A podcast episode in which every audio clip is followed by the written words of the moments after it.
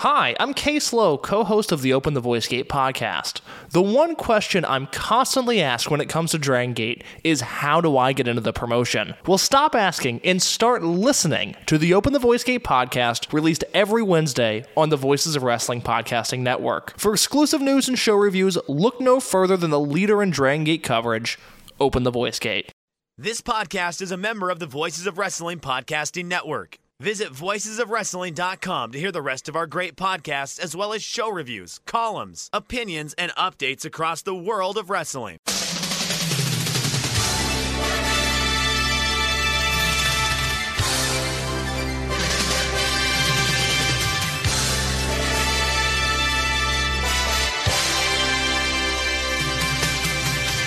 Hello, everybody, and welcome to the Super J Cast. I'm Joel, joined by Damon McDonald. It is Sunday, the 5th of February. This is episode 245.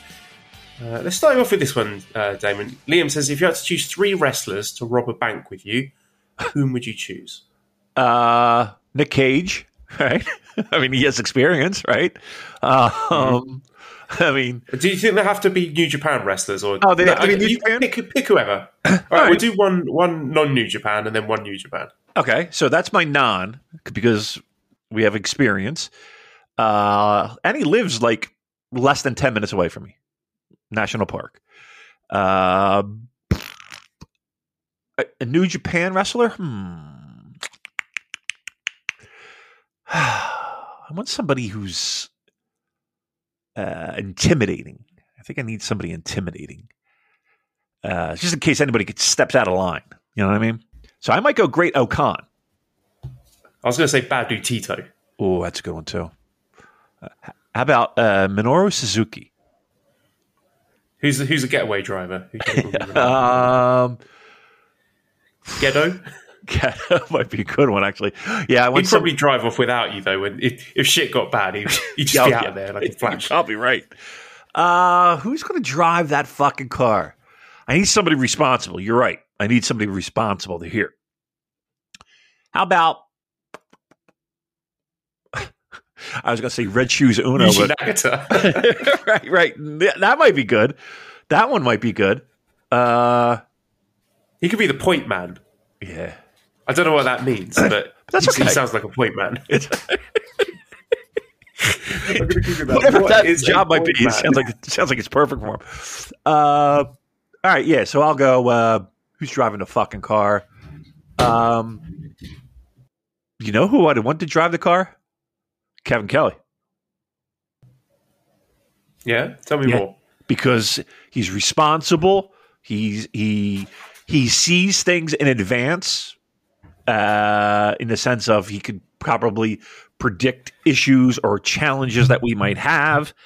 Uh, yeah, I want that. Oh, okay, well, we've got the perfect trio there. We've got Kevin, Right. Chris Charlton, because obviously he would, you know, research the, the the bank that you're robbing. He'd know everything. You know all about the security systems, how to deactivate them. And then Gino Gambino, he's your he's the muscle. Yeah, I thought you were going to say Chris was going to slide underneath the door. just kind of walk up to the safe and just be like, ah, I can get in, no problem. Slide in the crack. I'm in. Hey, everybody. oh damn. No. All right. Um, yeah, that's a good one. That's not a bad one. That's not a bad one. I like that. Why are we robbing banks? What are we doing? Why, why are we robbing banks? We don't need to rob banks, do we? Not with all the uh, Super J-Cast donations and ad revenue rolling in and filling our, our coffers. No, we, Hey, uh, I got listen. I got a I got a little uh, PayPal uh, gimmick from you. So, uh, listen, I appreciate when people uh, donate, and because again, we're not going to do a Patreon, uh, uh, not on not on my watch, and not on certainly not on Joel's watch. So that's not going to happen. But uh, you know, it's nice to be financially compensated for our time and efforts and the joy we provide. And the I will say this: if if we did a Patreon, it would be fucking great, wouldn't it? Just think of all the brilliant content we could come up with. But we're never going to do it. No. Yeah, you know But what? just imagine it. Just imagine how great that would be, and just take take a moment to.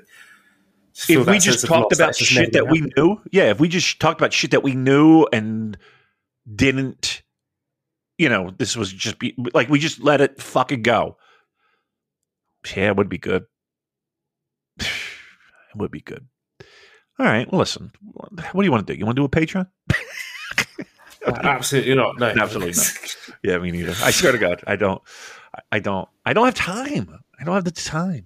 I don't have the time. And, and here's the thing, too. Again, the commitment thing is the biggest problem. Like, if people are paying, they want content. They want shit. They want good stuff. Uh, and I don't know. I don't have the energy for it. Sorry, I just don't. I just don't have it. And I know you don't either. So fuck that. Yes, quite. Uh, let me just close the door. Mally was coming in and out of the room because fuck this podcast. right, let's. Uh, Does she not know you do a podcast still? I mean, she, does she have any idea that you still every week we do this? All right. Right, uh, a bit of unfortunate news to kick Uh-oh. off the show this week, and that is the passing of Leaping Lanny Poffo, Mm. who I think. I, would it be fair to say, like, is there anyone else in New Japan Pro Wrestling history who was with the company for such a short period of time, was, you know, with all the love in the world, uniquely terrible at the job they were brought in to do, but are remembered with such genuine fondness for that period of professional incompetence? Yeah, it was a it was a time, wasn't it? It was a it was a time. And when we found out, we were just like, "What?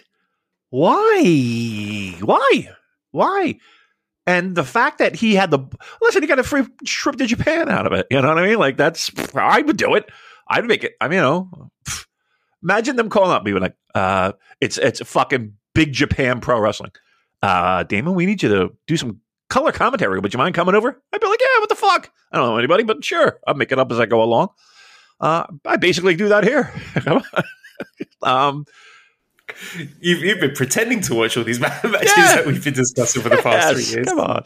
You think Fucking- sat through 36 minute, never open weight, six man title main events at Korakuen Hall and clap crowds? Did he fuck?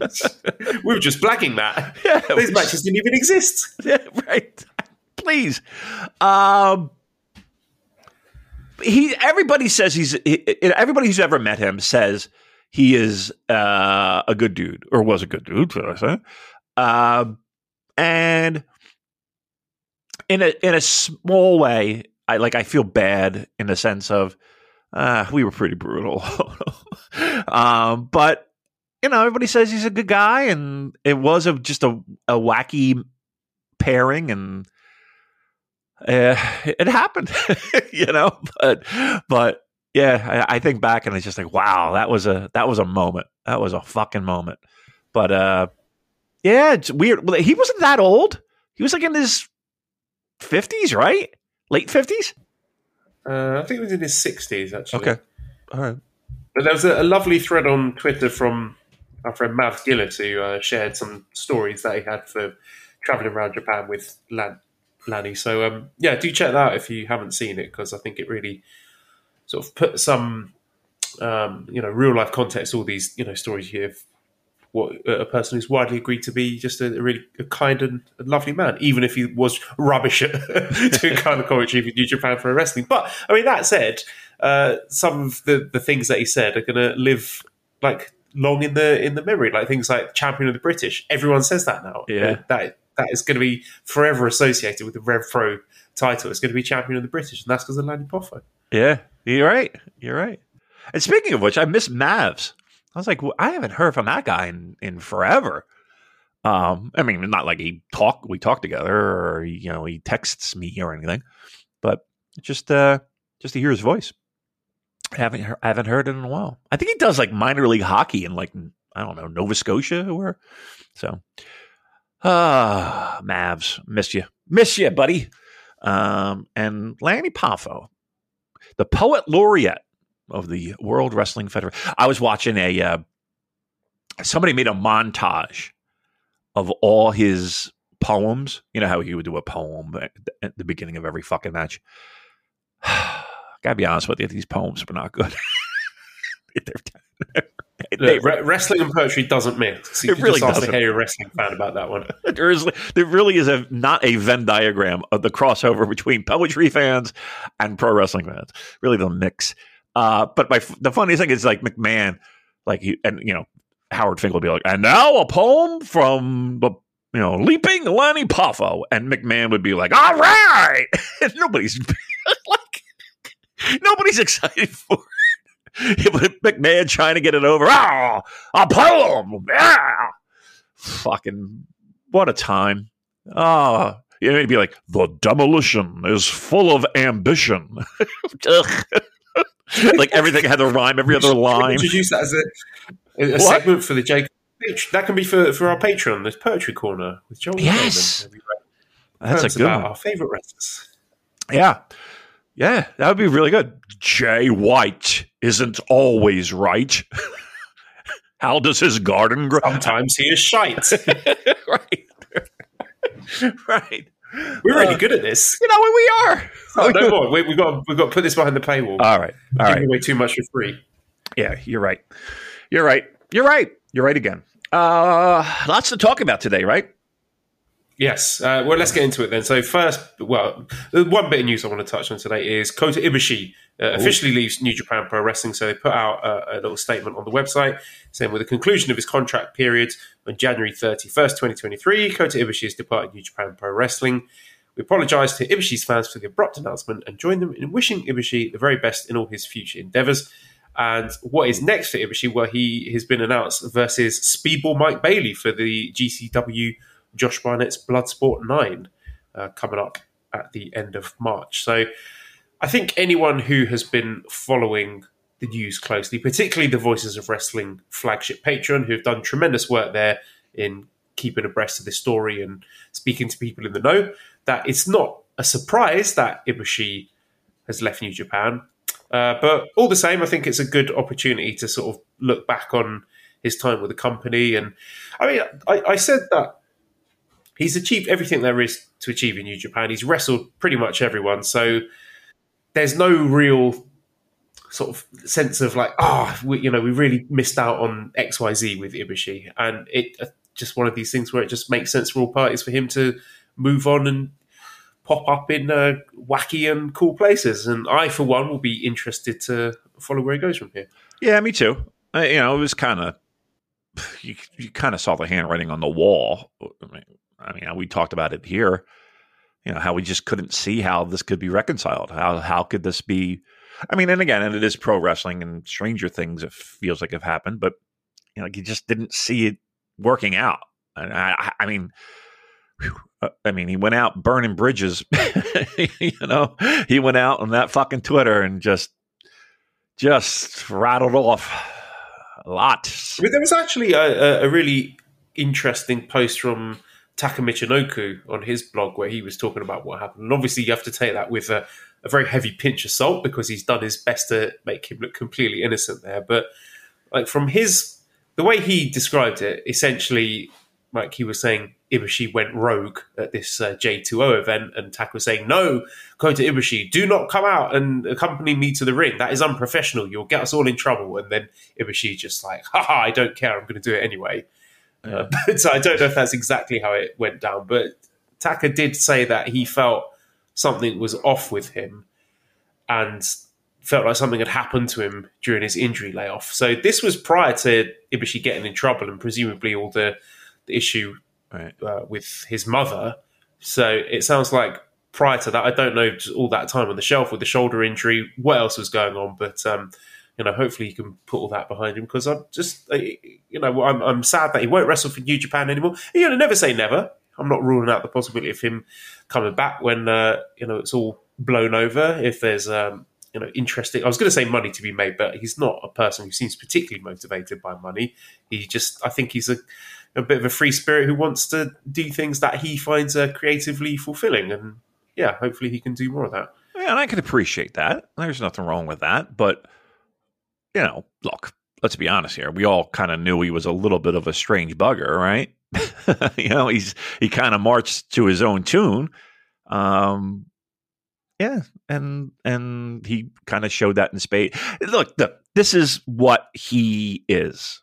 You know, he is a guy who will flourish under those type of working conditions of you know, going to whatever promotion he wants, wrestling in wacky matches, wrestling in in complete, you know, I'll put in air quotes serious matches, whatever you know, whatever the the mood strikes him. Um, he's very good. He's he's fucking tremendous pro wrestler. Just you know, he's just one of those guys that just likes to do what he likes to do. Uh, that's about the as far as I can go.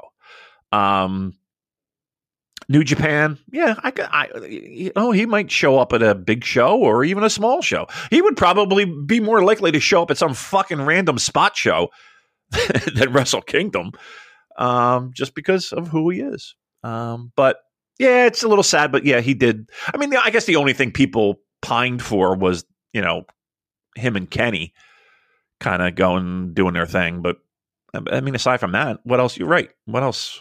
What else do you want him to do for New Japan? He did everything. It's fine. All right, well, let's get on to discussing the new beginning in Sapporo. So we had two nights of this, uh, Saturday and Sunday, February 4th and 5th, at the Hokkaido Prefectural Sports Center.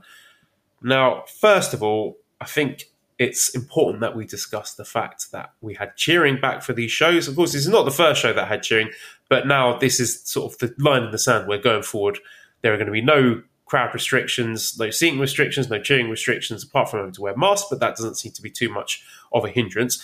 So Stuart says, Do you think these two shows got elevated due to the cheering crowds? And Jack says, Is Nuge officially fucking back? Yes, I would say. And uh I mean, what was the first question? Uh cheering crowd, what?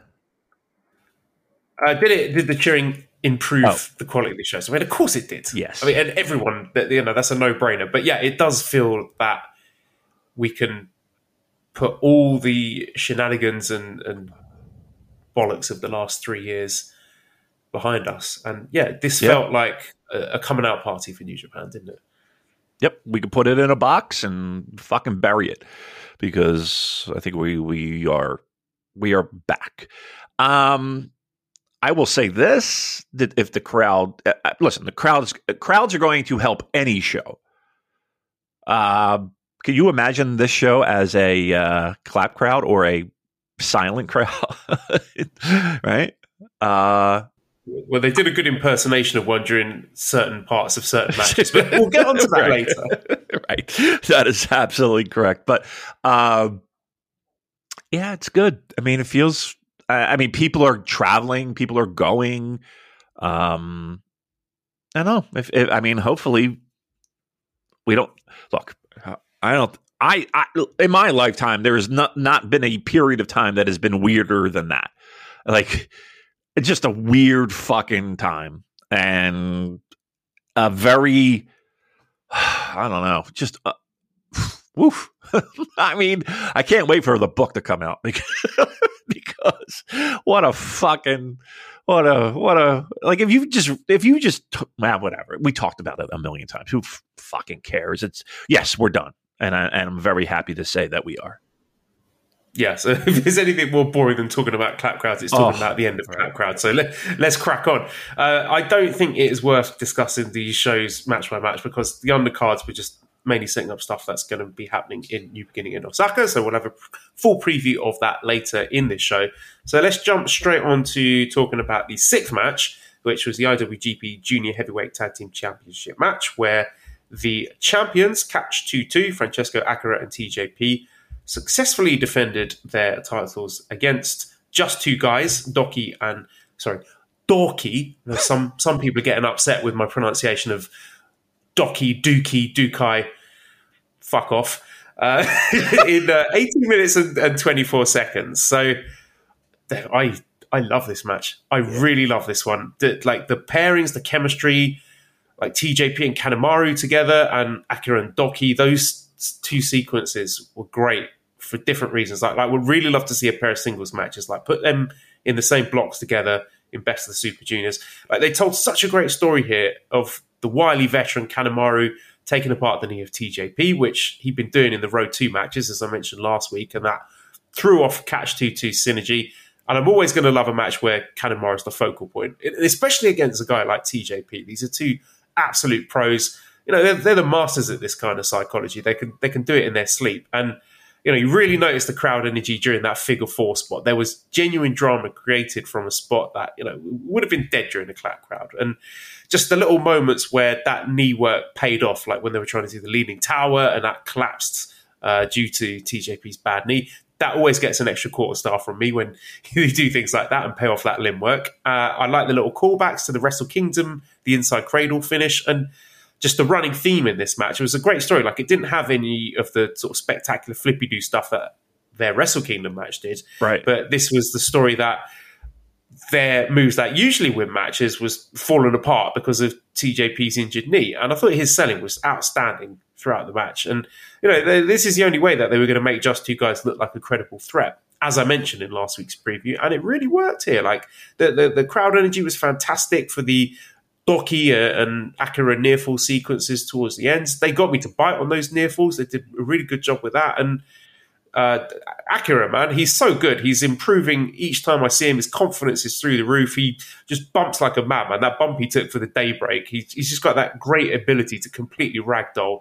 Yeah. And I felt it was structured in a great way to sort of tap into Akira's innate babyface charisma, despite him normally being a heel. And I think he is better as a sort of annoying, scrappy dude prick heel, but this match really put the spotlight on him in the closing stretch where he essentially had to finish off Douki by himself, which we haven't seen from Catch 2 2. They usually end up matches with double team finishes. So, you know, it did make me consider the future potential upside of Akira as a singles wrestler, and, and I really like what I saw here. But either way, fantastic match. I can't say enough good things about the elevation of the junior tag division in the last nine months. I thought Douki and, and Kanemaru were tremendous challengers, just a, a fantastically laid out match made everyone look good. Uh, and quite honestly, I think it was probably the best junior tag match I've seen for years. And wow, that's a pretty high bar given how good it's been recently. I, I thought this was great. I did too. I really liked it. I, it was one of my favorite matches of the weekend.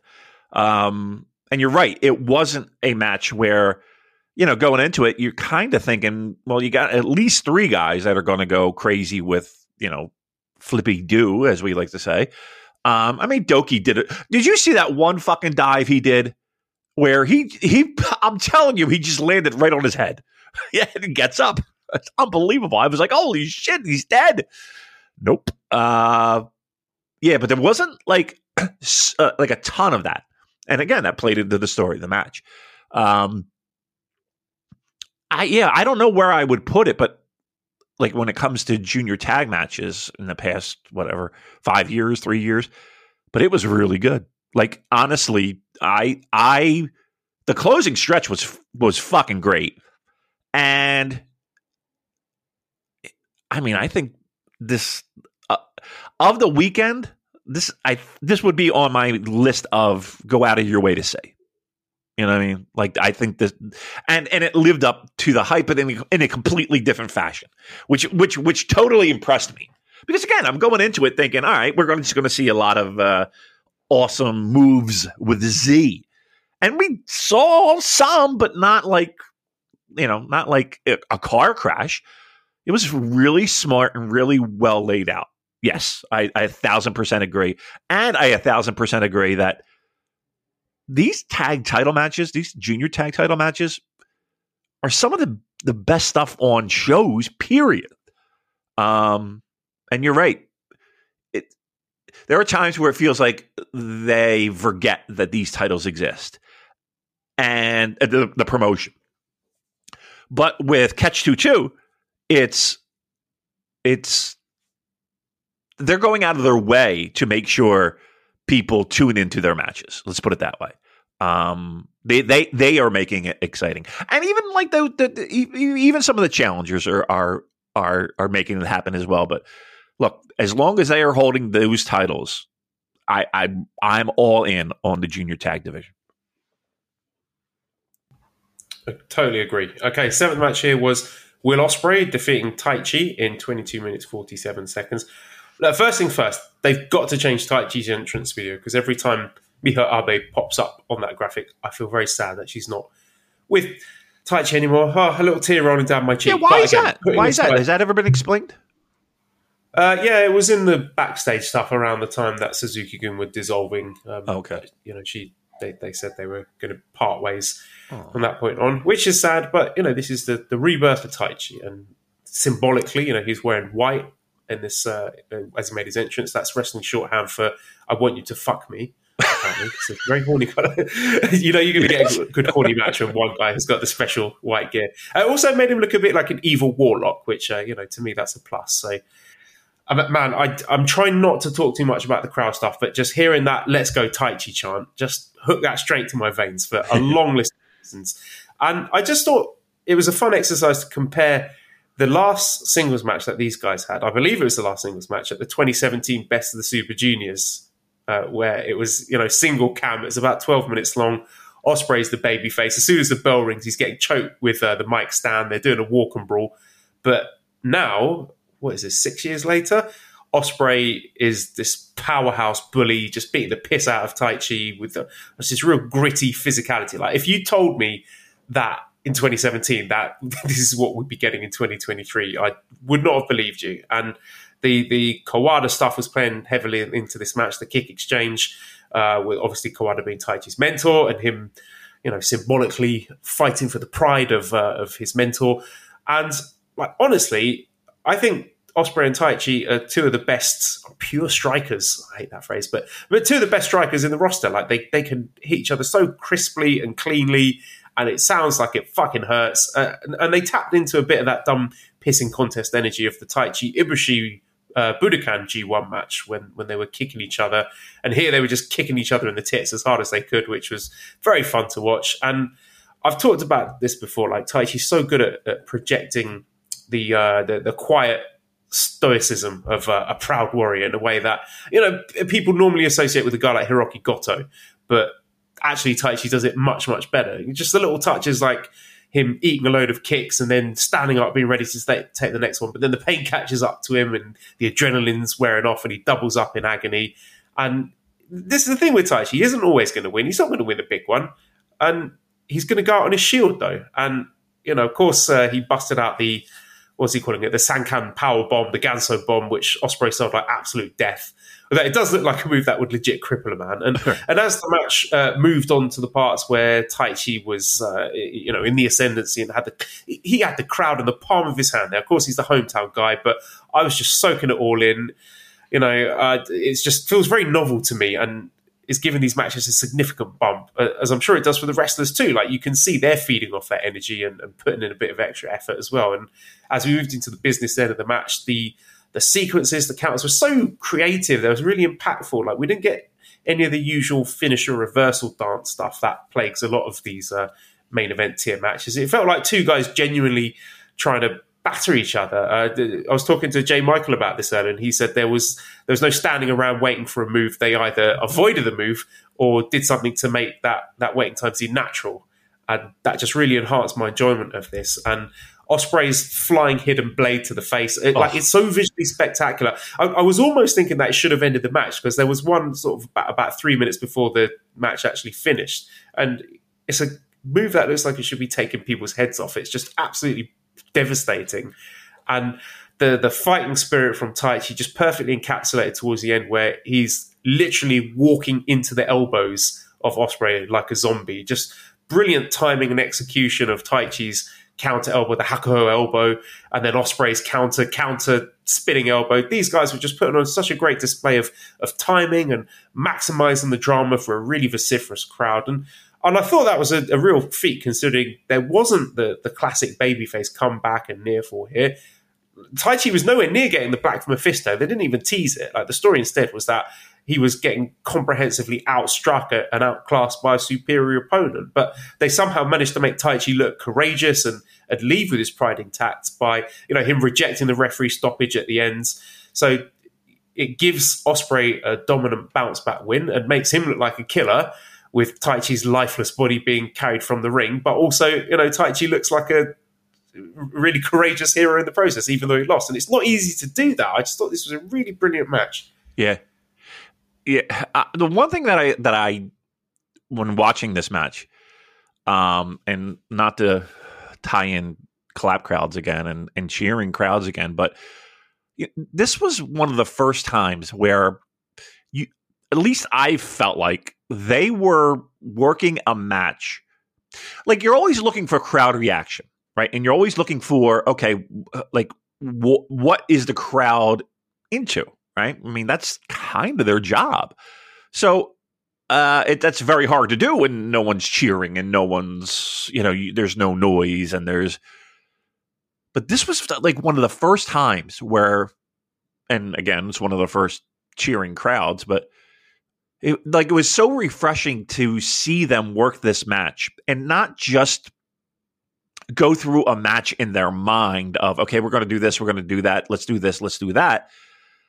Like it felt like it was a match where they had a general blueprint and then they were working off what the crowd was responding to. Um and that uh, like i was just like oh like to me that's that means we're back you know, when we talk about just hearing the crowd, okay, great. But the the the performers in the ring, the wrestlers in the ring, the athletes in the ring, hearing the crowds again and being able to work a match to that, like in in in concert with that, is was so refreshing and so fun and so like that's where I felt like we're back. Um, one day Taichi's going to get those wins because he's a guy that fucking brings it every time. Like, I know we're trying to get a like a reboot here of of all these guys from Suzuki-gun. It f- like to me, Taichi's the guy. Taichi is the guy, um, along with Zach. Don't get me wrong, but he's the guy that is going to. Uh, I just uh, here's a problem I have. I have a problem with like they stuck a bunch of guys together, right? And they're and they're leaning into that with their name. I just don't want them to be fucking mid card fodder. You know what I mean? Like I, I, I that's my only concern. But I think twenty three and even twenty four, it's going to be the year of Taichi all right, so if you have the book, what is Taichi's ceiling? Are we talking like a IWGP World Heavyweight Champion, or are we thinking like a, a maybe a New Japan Cup winner, like occasional title challenger? I would have no problem with it? cup. Yep, a cup winner. I would have no problem with uh, TV title. I would have no problem with never title. I would have no problem with U.S. title. I don't I don't know if I'm willing to go out on a limb and say big boy belt, but any one of those others, I I would have I would I would have not only zero problem, I am looking forward to when it happens. How about that? Uh, the Taichi, that's going to be my forever victory lap. Just go back yeah. to the, the cartwheel death matches. Yes. And of course, you know, he's he's definitely evolved as a wrestler since then, but uh, I, I could see it that he had the potential for, for greatness in him. But uh, yeah, I'm not sure if the company shares that. Uh, um, you know, the, the, the, I don't know if he's a draw, basically. I mean, I'd have to look into the numbers. I know this night didn't sell as well as the second night. How much of that you put on Taichi, I don't know. But uh, definitely one of my favorite wrestlers to watch and someone who just gives 100% in the ring every time. And just the, the evolution of him as a character and as a wrestler is just, it's breathtaking com- compared to the guy that we were watching in 2017. And I was enjoying back then, you know, for different reasons, but just the, the way that he has changed and, and wrestlers should not be static like that. And you see how much a guy can improve over that period of time, which I suppose is a, an appropriate way to transition – into discussing the main event of this match, which uh, this show rather, which was Tetsuya Naito defeating Shota Umino, 32 minutes and 11 seconds. Now, look, this this was a tough job to follow Ospreay and Taichi, who had a, a really hard hitting emotional match. We had the hometown hero, as I mentioned. And the crowd did not get anywhere near as hot for this as they did with the semi main. And look, let's be honest, let's call it what it was. This was not a great match. However, I don't think it was a bad match. I see a lot of people, I think, overreacting to this and, and really sort of knee jerk reactions, trying to throw Shota to the walls here. Uh, uh, people panicking about Shota Umino. So, look, I think it's important we stop and take stock of what we've got here. Shota, he looks the part. He's got the body, he's got the hair, the gear. He's a hunk for sure. I don't think he's doing anything wrong per se. I think for the most part, he's executing all the moves well. You know, touch of sloppiness with the more complex maneuvers, but he's showing passion, he's showing heart. But the the the gaps are there, the flaws are there. It all feels a bit too polished, and you know it's ironic given his moniker as the Rough Rider. But he'd benefit from from having a few rough edges. You know, dare I say, a bit of originality, a sense of self. Like if you had to do the elevator pitch for Shota Umino and describe him to someone who didn't know him, what would you say? Like, who is Shota Umino? Because he does look like a composite of other wrestlers. And does, I hate yeah. to say it, maybe you should listen to what, what Muto san had to say with regards to not copying others. But, you know, I'm not even saying Shota is deliberately trying to mimic something specific about other wrestlers, but it, it feels like he has yet to really define his character. Like, why is he the roughneck? What does that mean? How is that reflected in his wrestling? What motivates this guy aside from the obvious? And these are all really basic, but I think very important things that need to be figured out before a wrestler can really connect with the crowd. And, and Shota absolutely failed to connect with the crowds here. There's there's no denying that. But on the other side, it took some Hall of Fame wrestlers a long time to work out those things after many failed attempts. So Very true. I'm by no means saying that uh, a Shota is a bust or, or that it's time to sell your stonks, but he's on a journey. He still has a long way to go to prove he belongs at the top table. I think he'll get there. I'm optimistic. So I'm just asking fans to be patient with him, even if he isn't living up to whatever expectations you may have, considering his colleagues that his you know his appearance may remind you of. This is a challenge that Ren Narita also has ahead of him, and, and it's one that Great-O-Khan was grappling with after his return from excursion. He's figured it out now, but it wasn't something that he did after three matches. You know, these are these are young wrestlers. They're learning every day. They're not the finished article now. They're they're very big shoes to fill when compared to the top names New Japan has been blessed with over the last ten years, and, and demanding that he be, you know, as good as Okada or as good as Naito is silly because not only because those guys that I mentioned are generational talents, but also because it took them a while to, to reach their peak. So, Correct. and, and, and also, right, I think it's important to say don't be fooled into this fallacy of, of having to have an immediate hot take on these guys where you have to plant your flag and defend that static opinion for years. We have incomplete information here. There's, there's not a race to have the correct assessment of Shota Umino after three matches, uh, and anyone saying that they have is lying to you. You know, saying stuff like, "Oh, you know, Shota Umino is, is he'll never be good enough for New Japan." That's not analysis. That's that's blind squirrels scrabbling around the dirt. It is sensible. It is correct to be tentative. Let your opinions grow and change as we learn more about Shota Umino and he learns about himself. And look, the only way you can do that is by having experiences like this high level matches against high level opponents. Not everyone is going to be an Okada or, or a Jay White or a, a Hiromu and absolutely kill it from Jump Street. You know, you could you could count on one hand the number of wrestlers who were blowing the doors off this early on in their careers. And I think what we saw in this match is a young man who looks great, he can wrestle a, a, passable New Japan Pro Wrestling main event, and that's not me damning him with faint praise. I think that's a high bar to clear. I think he cleared it. I don't think it was a bad match. It, it's absolutely not a match of the year candidate. It was it's forgettable in you know the context of all the other stuff we're seeing from the company, but I don't think it was structured to be you know a, a blowaway match of the year candidate. Again, like there were no crazy near fall finishing sequences. Shota didn't even tease the Death Rider. Naito got a relatively comfortable win here, and you know that's how it's been played off by commentary, by Naito, by all the reports saying that you know Shota fell well short here and, and let himself down. But he got a 30 minute New Japan main event under his belt. Now, should it have gone 30 minutes? Would he benefit from a, a shorter, tighter match? Probably yes. But again, he needs these reps and he needs lots of them, both you know, in terms of the, the cardio required to keep up, also the creativity to fill those minutes. And look, this guy had a really rough excursion. It was hamstrung by the pandemic. And again, the, the, his peers that I've mentioned, like Great-O-Khan, wasn't being asked to go 30 minutes post excursion. Neither was Ren Narita. So the bar is higher for Shota because the company expects more from him. And and look, he did okay here. This wasn't the disaster that some people would have you believe, but obviously he still has a lot of growing to do, both in terms of his wrestling and his character, if he's going to come close to matching those who've come before him. And and that's okay. You know, I was just talking about Taichi versus Ospreay in 2017 compared with Taichi versus Ospreay in 2023 as an example of how much things can change. And Shota Umino, he's 25 years old, and I think as fans, we should manage our expectations. I agree with a lot of what you said. Um, I think the problem that people have, and I don't want to speak for people, but um, I'll throw it out there. the idea of it being a main event and and and being in that spot.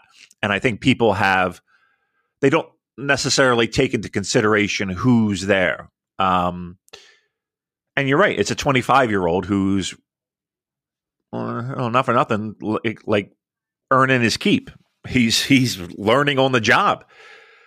Um, I, I you mentioned that he's got to forge his own way and he's got to find his own uh, personality and his own why am I here? What's the reason for me being here? And I mean, I, I, like you can make that same argument with Ren. It feels like, um, you know, like here's how people are describing it. He's a dollar store at this point, you know, as a, a Joe Lanza term. He's a dollar store Hiroshi Tanahashi. And Ren is a dollar store Shibata. You know, that's those are the first things people are saying. Um and and in some ways I feel I, that's really unfair. It's incredibly unfair. But in the same breath, that's what people are saying. Um, so yeah, I kind of wish. Look, you can't just snap a finger. Look at Naito. Naito went fucking what years doing this Stardust, you know, uh, uh, you know, with the with the. Uh, he looked like he was a. You're not gonna get the reference, but he looked like he was Tassels. a fucking yeah, you know, fucking mummer. Um, I wanted him to have like a banjo walking down Broad Street. Um, and it's you know and it took time and it took uh you know it it took time and even when he w- was going that route trust me i was one of those dudes like what am i watching here this guy doesn't care why do i care and then look at what we have look at what we got um so i don't even think necessarily that this version of what we have is what we'll have in a year or two years or five years. Like, I don't think that it's going to be the same person. I don't think it's going to be the same look and feel and emotional connection. And uh, it's going to be different because I got to be honest with you, it kind of has to be. Um, I don't think there, there's any question in anyone's mind how New Japan feels about this guy and what they see as the future of the company with this guy. Uh, he's just got to figure it out. And I think people are projecting five years from now onto him today, and I think that's that's that's the, really the wrong way to go. Um, was this match tremendous? No. Was this match great? No, no. Was it good? Yeah, yeah, it was fine. I think people are upset and uh, and cautious and ready to point a finger and be like, "Up, oh, yeah, he doesn't got it. He doesn't have it." Uh, a little quickly, a little quickly on this guy. I think there are interesting questions to ask about how the company are approaching this. We've got questions. Juice nine thousand one hundred says tremendous endings to the last two nights in Sapporo. Question is about Shota Umino. How long do you think until he's main event ready to the next level? Do you expect New Japan main eventer to be? And Let's Groove tonight says Umino looked like a million bucks in the ring with Ospreay and on the Forbidden Door show, but otherwise it's just average at best. What does New Japan need to do to get the best out of him right now to properly begin building him up? And so, yeah, that's what I'm wondering because I'm, what are New Japan trying to achieve with this booking? Because he's had what two big singles matches against Will Ospreay and a big singles main event against uh, Tetsuya Naito, and he's lost all of them. He's not even come close to winning any of those. So he's been put in these spots, which you know, uh, it makes me wonder if he's been deliberately set up to fail in a kayfabe sense. Like, you know, is that the story here? That this is a, a guy who has been put in these spots because of nepotism and just is not up to scratch. Because if they wanted to rocket do, the rocket pack to this guy, he would have won at least one of those matches. You know, look what they did with Okada in 2012. He beat Yoshihashi and then he, he beat Tanahashi and he was the champion after what two months. So this is obviously not what they're doing with him. This is not them trying to force him down people's throats, saying, "Look, this guy's the, the best wrestler on the planet. He's beating everyone. He's losing all these matches." Yeah. So again, I think a, a lot of the time with New Japan, we as fans fill in the gaps in terms of the storytelling, and we project, you know, bits of lore and, and nuances and stuff that sometimes are not really there. We do a lot of the heavy lifting, but I think here this is one of the situations where and again, I hate to use the, the phrase that the WWE fans use, uh, let the story play out, because, like I say, he's lost all three of his main events so far, and I think that means something. It does. It means he's he, it means he's relatively inexperienced. you know, and and and as he should be losing. Um, I think we got a long way to go. You know what I mean? we got a long way to go. This is not a burial. This is his, you know, this is the first time in the spotlight, even a little bit, a little taste of the spotlight. Uh, we we got a long way to go. We got a long way to go, and I'm going to say this flat out: what we're seeing now will have little to no impact on what we have in two years, three years, five years. Uh, I just don't see it. I just don't see it really playing a huge factor. Like, does anybody go back and watch those old Tanahashi matches and think, oh, oh, okay, this guy's going to lead the company? This guy's going to, you know, it took time, it took a while. And I know uh, people want to reference Okada being placed in a spot where, you know, we're we're we're going right at it. I think Okada's kind of one in a million, to be honest with you. Um, and, and and and we're not using Jay White as an example, and we're not using Great-O-Khan as an example. Uh, we're not even using Evil as an example. Like Okada kind of sits alone when it comes to that. Um, again, talk to me in two years. Talk to me in two years, and then we'll have a discussion about is this guy worth is, is he worth the squeeze? as the kids would say. I don't think any kids. Right, let's move on. To, let's move on to uh, night two. Then I'm going to skip straight ahead to the sixth match, which is the IWGP Tag Team Championship match, where the champions Bishamon, Yoshihashi, and Hirooki Goto successfully defended their titles against TMDK, Shane Haste, and Mikey Nicholls.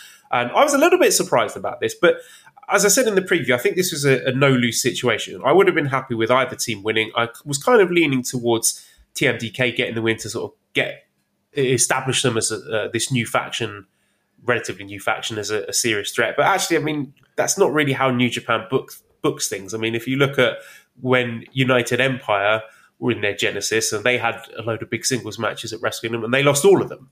You know, this, this is what New Japan does. Like, they're not going to give them all the wins straight off the bat. Uh, in terms of the match itself, it wasn't as good as their, their tag league match. I felt like they were holding back. I mean, it was a really good match and I enjoyed it a lot, but I, I think – they are going to meet again, and I think they've got a better match in them. And actually, I was just happy for Bishamon to successfully defend these titles for a change because we've had too many one and duns with these heavyweight tag team titles. So I like Bishamon a lot, and yeah, good to see them retaining. And let's see what they're going to do with them next. Yeah, I, yeah, I was, I was, I even think in the preview last week, I was projecting a title change just because I, I know you like them. I know I, I mean, Goto and Yoshihashi do nothing for me. I'm sorry, they just don't. I just, and even though there are many times where I I leave watching a match and it's like, oh, it was a good match, yeah, it was good, but I I don't know. I just there's something that just does not connect with me, and I'm I, I like, and at this point, I don't even know why. I just maybe it's just years of being just subject to to what we had. I think it's hard for me to, and I'll sit here and talk about it all the time. Like, oh, we got to put some respect on his on their names and blah blah blah. I should do that, but I have trouble doing it. Uh, I thought the match was okay. I didn't think it was. I don't think it was great. I thought it was good. Uh, I would have loved to have seen a title change here, but all right, I, I will live another day, right? Yeah, absolutely. And yeah, Michael CC's asked uh, something I just talked about before. Are you in any way concerned about New Japan's two new factions coming out of Dash, uh, so Just Four Guys in TMDK, winning one out of four big matches in Sapporo? How do you feel about the groups and where do you want them to land on the cards? And yeah, as I said before, I don't think it's any reason to panic. I think with these new factions, usually it takes them a while to establish themselves in the pecking order for New Japan. And like I said, with United Empire, it took them quite a while to actually start stacking up prominent wins. So it's going to take time for them. I think TMDK will get there. I, am pretty sure TMDK will win those tag titles at some point in this calendar year. Just Four Guys, I'm less sure about. I would love Taichi to be winning a singles title. I think it would be great for Kanemaru and Douki to win junior tag titles. I don't think Taka Michinoku is going to win anything. And Kevin Kelly was talking actually on commentary that he feels that they need to add at least one more heavyweight to the mix. So I don't think this is the faction in its finished form. I think there's a few moves and, and shakes to be happening in the next few months. But I, you know, I don't think it's anything to worry about that they didn't win so many matches this Can weekend. I, uh, I, I got to be honest with you. I I'm really not a fan of. We break up one faction and now we have what three new ones. I'm tired of factions. Yeah, we have. I know. I know you hate the factions, but I will say this: like New Japan, they have a, an enormous roster of wrestlers. You know, not necessarily full time contracted guys, but just if you look at the, all the people that have appeared on New Japan branded shows over just the last twelve months, it's a, a huge uh, embarrassment of riches in terms of talent. So I think. Again, I'm going to wait and see and see how these uh, factions are filled up. At the moment, it does look ridiculous that you know we've got three factions that have like three slash four people in them. Like right. it, it, looks very silly at the moment, but um, yeah, I th- I think I definitely agree. I, I understand your skepticism, but um, yeah, I, I mean seriously, we have. I mean, uh, uh, uh,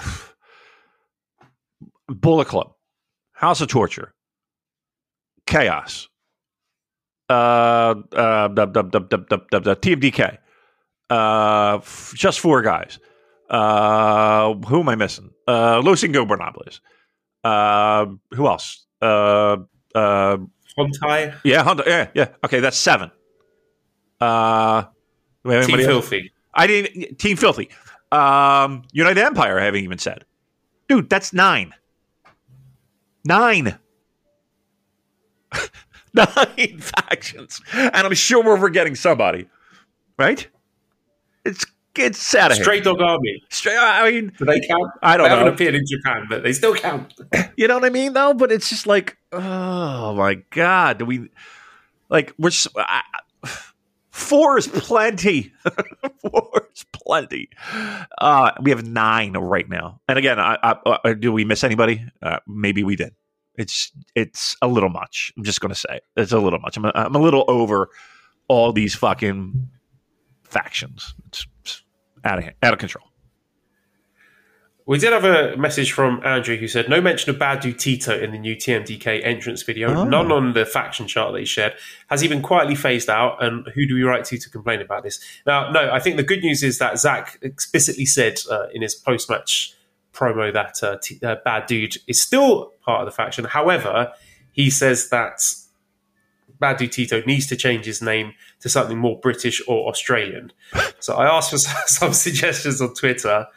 Uh, Tom Lawler actually chimed in. He says uh, "Skanky Bogan Tito." That's a good go. one. Uh, and Eva, formerly of Voices of Wrestling, says bad mate Mar- Marmito, hard bloke Tito, bad bloke Tito, beans on tea toast. I love that. That one. I want beans on tea. Oh yes, I want the beans. Yes, uh, that's uh, at Dustbuster. Beans on tea toast. Uh, proper naughty Tito. Uh, David Jones or John Smith, bad bloke Tito. Bit off though, isn't he? Tito. Tito Dundee, shitbag Tito. Troubles oh. Tito. Tip top, tip top Tito. Horse on Tito. the one that Zach suggested himself, sick cunt Tito. Wow. So we'll see how about, which one of those. I like. How about this one? How about this one? Meat pie Tito. right? Meat pie Tito. Yeah. Come on, that's pretty good. Meat pie Tito. but yeah, no, no need to panic. Tito is is going nowhere. I hope. I hope. Yeah. yeah. Um, all right. let's move on then. Uh, so the where am I? Oh, seventh match, NJPW World TV Championship match. Uh, champion Zack Sabre Jr. successfully defending against the challenger Tomohiro Ishii.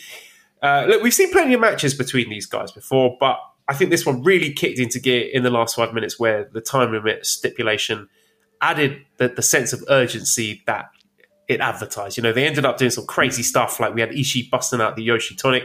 And you don't often see Zach doing those sorts of crazy finishing sequences. So it was really fun, really exciting, and I think proof of concept of this TV title. Like that, uh, it's something different, isn't it? That when it's that you get that ten minute call and things just really kick into that extra gear that you know we don't usually get in these top tier New Japan matches. Usually we're going, you know, you can sort of not pay attention until you hear like the 25 minute call and then, okay, right, 25 minutes, okay, now I'm going to start watching it. But uh, yeah, I'm really enjoying these uh, NJP World TV Championship matches. I thought this one was uh, a lot of fun. Yeah, I hate the title. Uh, I love the concept. Well, and, and especially for those two guys, like I, I don't necessarily want to see a twenty minute, thirty minute Ishii match. Um, I like I like a nice nice compact, no all steak, no sizzle. You know, these type of matches, they're great.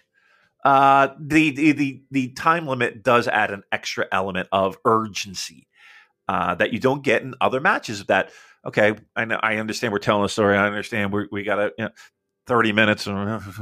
Like this is fantastic because you know it's going to be a sprint. You know it's going to be good. You know everything's going to mean something. Um, and and again, if, the, if they're, they're, they're, it's they got to beat the clock, so that's adds an extra element of urgency. Um, and and it makes it so that you're right. You you can't turn away from the television. Like you can't look at your phone. Like the, the, you got 15 minutes. You can handle that. Like, but you and you know there are spots in in plenty of other matches where it's like, okay, they, they're grabbing a hold. I'm going to go check, uh, you know, my email or whatever. Uh, you can't do that here, and I do like that. I, I and I would say that this match, this might have been my favorite match of the weekend. Not gonna lie, might have been my favorite, along with the the junior tag.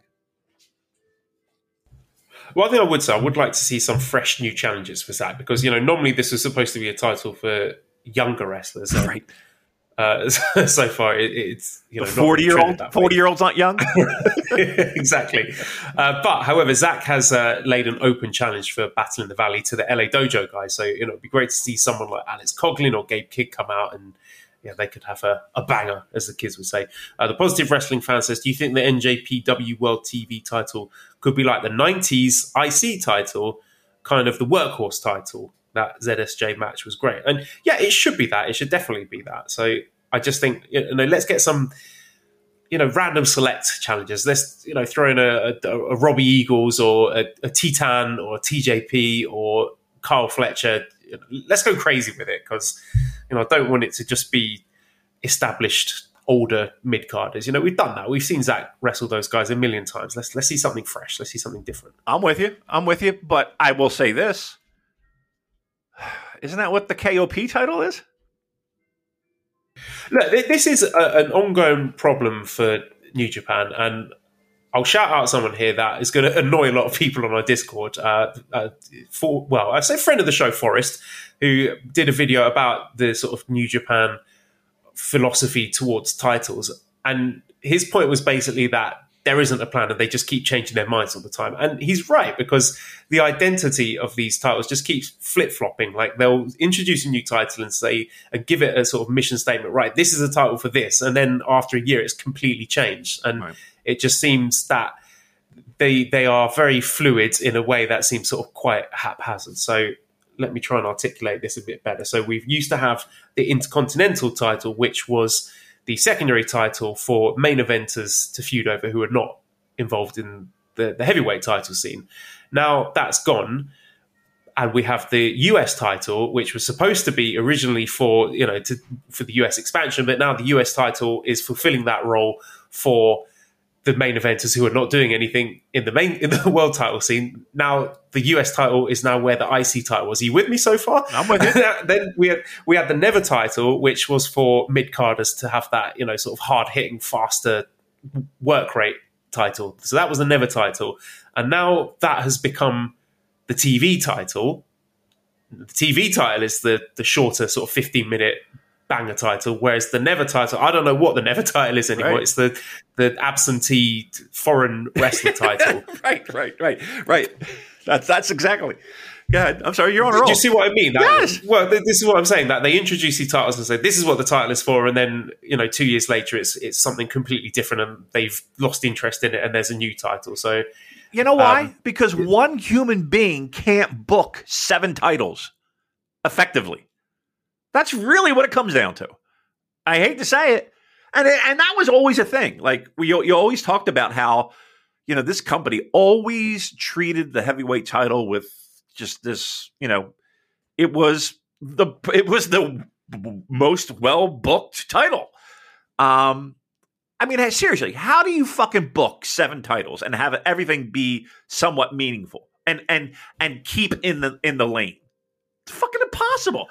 Right, and, and, and two, yeah, two years on from them getting rid of the IC title, uh, merging it with a heavyweight title, and then getting rid of the version four belt and introducing the new belt. Can can you give me one good reason why they did that? No, no, I I I don't know because not for nothing, you got rid of one, you added three.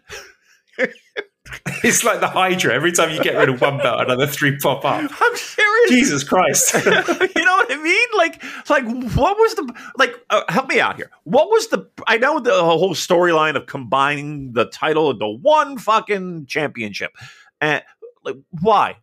Why was that done? Help help me understand. Like in hindsight, why was that done?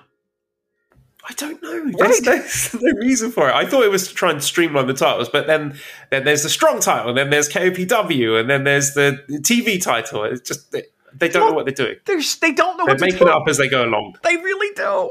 They really fucking do. Um, and then, and again, that's over and above like your normal tournament wins. You know what I mean? Like your New Japan Cup or your G1 or your World Tag. Like there are so many fucking titles in this company, so many factions. Uh, like I'm going to throw it out there. Like one, it's impossible to book. I'm so and and book everything effectively, and again, stay in your lane of what these things are for. Two, okay, the committee, if you will. Now you have 900 voices that are talking about seven different titles and nine different factions. It's too much. Can we? We I, look. I understand during the pandemic that we had factions overseas, and there was shit going on on Impact, and there was shit going on. uh, uh, uh, troubling times. I get it. Can we streamline this fucking promotion a little bit? Because, look, there we got a lot of meaningless nonsense. We got a lot of meaningless shit that people aren't going to care about. I'm sorry. There's only there's not. When you when you have seven things that you need to care about, you care about honestly two of them. Uh, And I'll just remind you now that they've recently converted the KOPW trophy into, be, into a being a belt as well. So they- right right it's no longer the dinky you know the participation trophy it's the yeah they actually have it and it's blue it's like a blue leather belt um right i mean am i out of my mind with this? I don't think i am. I think i'm really on point with this. Uh, no, I, I- when it comes to titles, New Japan is like a dog barking at cars driving past. yeah. Yeah. It's uh it's too much. I'll just let's leave it at that. It's too much. Too fucking much All right, the main event then was the IWGP Junior Heavyweight Championship match, where the champion Hiromu Takahashi successfully defended against Yo. Sorry, I can't give you times for this because they're not up on the website. They're not up on Cage Match. So, uh, how long did this match go? About 29 minutes, I believe it went. And I really like this one. I was dreading having this going, you know, 30 plus. It was a, a bit long, but I thought they filled up the time well. And I think Yo has been really revitalized by this tag run that he'd had with Lio Rush. He seems like a changed man. He, he's full of energy, and the crowd really got into him here. And I think this is a, a big feather in his cap. He can do the big New Japan main event style match. However, Go we've got to look at what, what's next for Yo because this is a guy who's 35 years old. So I'm asking myself, first of all, you know, what's his ceiling? Has the ship sailed on him being an ace of the division? I think it has. But however, I will say I think there's enough upside there for a title run. You know, six month title run, maybe a best of the Super Juniors win there. You know, throw that into the mix as well. However, the division still feels a bit stale for me. Hiromu as champion doesn't is not doing much for me at the moment, so I hope we do get some fresh challenges and we're not just sort of cycling through eh, the same five or six guys who have been doing past the parcel with it for, for the last three or four years. But um, for the match itself, I was really into it. I thought they did a very good job here. Yeah, um, I think they did okay. They did well. Um, yo, like the words coming out of your mouth, thirty-five. Isn't that amazing? Amazing, right? Did you go? Away? Yeah, I mean, I think I think that would that would probably shock a lot of people because you, know this is a guy who has basically been spinning his wheels in junior tag hell since he re debut from Excursion, and that that time goes quickly, man. And I've been saying it. That, and fortunately, it seems that New Japan are reassessing the speed at which they do this excursion stuff. But again, now, having said that, now everyone's looking at Shota Umino going, "Oh, he's not ready." You know, send him back on excursion. So right. Uh, look, he's ready. He's he's like Shota is where he he should be. How about that? Like in his development, he's exactly where he should be. And and and I'll go so far as to say he's probably ahead of where he should be. Um, but he's not. You know, he's not like leading the company. Again, talk to me in three or five years. Yo, on the other hand, what do you do with him? Like, what do you do with him now? Okay, he lost. Like, that's why I was like, just give him the title. Give him the title and let him see what he can do with it. Like, shit or get off the pot. Um, the match was fine. Like, I, I'm not complaining about the match. I'm, I'm more questioning. Okay, you didn't give him the title. Now what? Now what do we do with this guy? I have no idea what you do with the guy. I, to me, he is going to be floating around in six man tags. Like he's going to be I don't know. Oh, he's already aligned with Taguchi, you know? So uh, that's what he's going to be. He's going to be that kind of guy. Uh, Are you enjoying Taguchi doing the the Gedo impersonation? yeah. Yeah, it's really good. It's fucking great. I, I look forward to it every week. And his and his playbook and his uh, how to beat. Life's good, right? Well, maybe then that uh, uh, Yo is going to follow the trajectory of the Rainmaker and is going to dominate the junior division Oh, for Lord. the next decade. nope. No, I agree. Like, like they should have put the. I, I was a bit deflated when Hiromu won because I was getting behind Yo and I was you know chatting to people on the Discord as it was happening and we're all like, "Yo, he's going to do it! Come on, let's go, Yo!" And then everyone was like, "Ah." right. And you know, it's a shame they've made us feel that way towards Hiromu. And I don't. What are we waiting for with Yo? Why? Why can't he have the belt now? Right. Listen, you go through the lineage of that fucking title. There's there's been some there are people that are ten thousand times worse than Yo. Give him the fucking belt. Let him let him see what he can do with it. Um, and again, it gives him something to do, and it lets him work with top talent and get even better. I don't I don't see a downside of giving him that title. And, and then look, you have a lot more options with Hiromu than you do with Yo. In, in my eyes, give him the fucking title. Let him let him let's see what he can do with it. But Well, I, I'll tell you why I think it is. I think uh, as the restrictions are lifted, they don't trust Yo as a draw. They are putting it on Hiromu as a safe, reliable person who can move tickets. okay, can I ask you a question? I don't, I don't think that's the right move, that- that- personally. I mean, there's that, that title's not drawing. Period. I mean, this is not fucking Liger and El Samurai, right? This, it, it- like who who in the past two years has that title? Would you consider a draw? well, aside from Hiromu, Yeah, uh, Robbie Eagles. Despy, Despy does okay. I think he's uh, Would you think he's a draw? star well, you know what?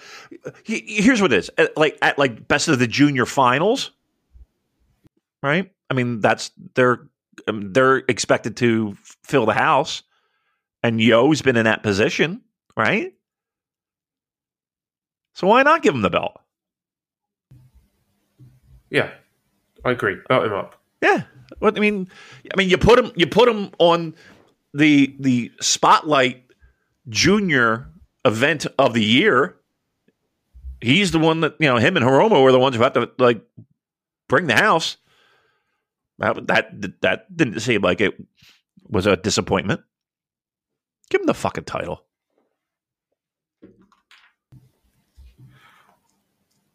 All right, well, that was a new beginning in Sapporo. Chris says, based on how good the last three matches were last night and tonight, would this have been better as one night, or did them doing two nights allow each of the matches to get more of a spotlight? We would it that junior tag match have been as good as if, if it went on third instead of sixth? Every year we say the same thing. Yes, yes, it would, but they have three houses instead of one. It's really, I mean, that's the best I can give you. Yes, the card itself would have been great if it were just one. You got three houses out of it. Yeah, so you're spreading the peanut butter a little thin. Yes, but you got three sandwiches. Uh, Nick says, thoughts on if Naito is still a 30 plus minute main event guy? I know Umino being green didn't help, but I also felt underwhelmed with his match against Kenoh. And I'm slightly dreading that he and Muto are going to go 30 minutes too. Oh, they're going a long time. I guarantee that's not going to be a 10 minute match. Uh, he could still go. You don't think he could? What do you think? You know, I, I think he's a 30 minute guy. Yeah, definitely. I mean, he had some incredible matches last year. Uh, the Ospreay matches, the Okada trilogy, uh, the Zack match, and the New Japan Cup. No, he's And even the Ibushi stuff, you know, going back. Yeah. Yeah, he's fine. Yeah. Yeah, I'm with you. All right, let us preview the new beginning in Osaka, which Ah. will take place next Saturday, February 11th. Uh, this is a really interesting one. So uh, let's go through the card here because something's up. I smell a rat. Uh-oh. I wonder if you will agree with me. But all right, let's go. Uh, so first match is Oskar Leube and Toriano against Aaron Henare and Great Khan. So Henare's coming off the back of what sounds like a very well received match on Tamashii. So I'm looking forward to seeing that one. And it, I actually I've really enjoyed the Oskar Leube against Great Khan singles matches on the Sapporo show. So I realised that was something we'd lost in the crowd era, which was the underdog babyface heat for a young lion. And I thought Great Khan worked really hard to sell the near submissions in the Boston crowd. Not something we often get in a young lion versus established mid card match. So. Uh, you know, good to see Great Khan getting his uh, secondary move, getting a win as well against the Young Lions. So, yeah, I'll be interested to see what the direction is. I mean, I don't know when we're seeing Jeff Cobb again, but maybe this could be a launching point for uh, the Holy Seaman Army to be launching themselves back into the uh, tag team title mix. I don't know. That's that's my feeling. I mean, obviously Henare and Great are kind of picking up the win here, and maybe that's leading to more action in the tag division. He's got the longest limbs I've seen in a human being. Doesn't he? No, yes. I, I haven't really thought about that. Now I'm sort of thinking about it. Yes, there's something sort of quite ape-like about him, isn't there? It's they, he has the longest arms and the longest legs and the shortest torso, and his head doesn't fit his body. right? He's the weirdest like body shape. Like he's like a he's like if you took Steven Regal and you like and Steven Regal was like a Stretch Armstrong and you just pulled his arm and pulled his leg. like and his torso stays the same. Like he's just weird looking. Like like he's almost like nobody he reminds me of like body wise is Akira Maeda.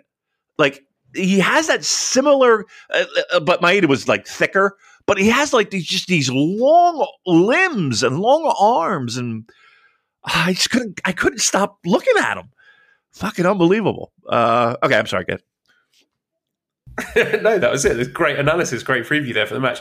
Uh, second match is a eight man tag match with Taguchi, Tiger Mask, Shota, and Honma against Lij. So the Bushi, Hiromu, Sanada, and Naito. So this one is worth keeping an eye on for the Sanada losing streak, which continued. So he Yes. ate uh, another pin in a match where Bushi was right there. But uh, yeah, Sanada, he keeps losing. So I don't know if this is something that's necessarily going to come to a head in this match, but I don't know. I'm thinking he might be eating another pin here. Yeah, I mean he's been eating a ton of them, hasn't he? I mean, that would be fucking wild. Consider if, if this is a match that has Taguchi and Tiger Mask and Honma and Bushi in it, if Sanada is the guy who gets pinned, then yeah. Something's up. Yeah. Yeah, I think I think you're watching that match for that. Like, if it, honestly, of all those names you mentioned, they can't lie down, and he's lying down. There's got to be a reason. So, yeah, keep an eye on that. He's eating a Kokeshi. That'd be great. I would cheer. I would jump out of my couch. All right, uh, third match then is a singles match between Master Wato and Taiji Ishimori. So I'm a card carrying member of the Wato fan club here. And obviously, this one is quite interesting because Ishimori was the junior champion, but did not get directly pinned or submitted to lose that. So he has a, a rightful claim to be aggrieved and want a shot at the junior title. But I'm still waiting for Wato Mania. I'm holding out hope. I'm thinking Wato gets a big win here and challenges Hiromu, beats him, wins the title, re- revitalizes the junior. I can just imagine your face now, and it's making me laugh. Oh my god. Uh, yeah, yeah. If we were sc- uh, FaceTiming, you would get definitely get a laugh. Um, I'm worried about this match. Imagine if Ishimori goes into this as sandbagger, sandbagging Ishimori. Oh, like this could be this could be a oh fucking a wild ride. Wato, look, I know you're a card carrying member. This is a this is this is going to be something.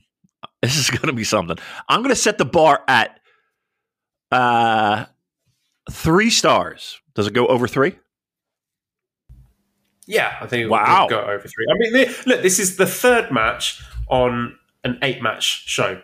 So let's not go crazy. I mean, I'm not saying this is going to steal the show and be a match of the year candidate, but you know, it's going to get about. Well, I say, you know, it's, this could be an angle. These are very low on the cards, so this is why I'm saying something is up here because the fourth match is Hiroshi Tanahashi versus Kenta, which is a match that co-main evented the Tokyo Dome Yeah. and they've buried it fourth match on an eight match card. Something is going on with Bullet Club, and know Krusty is coming, Krusty is coming, but there, there must be a reason why they are having these two singles matches, which could and maybe should be higher up. You know, that could be doing something on the yeah, higher up the card, basically. Yeah, and they've put it behind a six man match, which does not have a title on the line at the moment. It's behind Hikuleo and Jay, it's behind Tamatonga and ELP, and obviously those matches have higher stakes. But I just think that there's something bubbling under with Ishimori and Kenta and ELP and Jay White. Like I feel there is a reason why these two singles matches have been put so low on the card. I don't, don't know what it is. It's a good point. Honestly, it's a good point.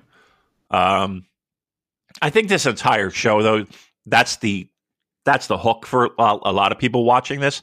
Is it does feel like this is the show, and if it's not, phew, then I'll never talk about it again. I, I promise you, I'll never mention it again if it doesn't eh, happen here.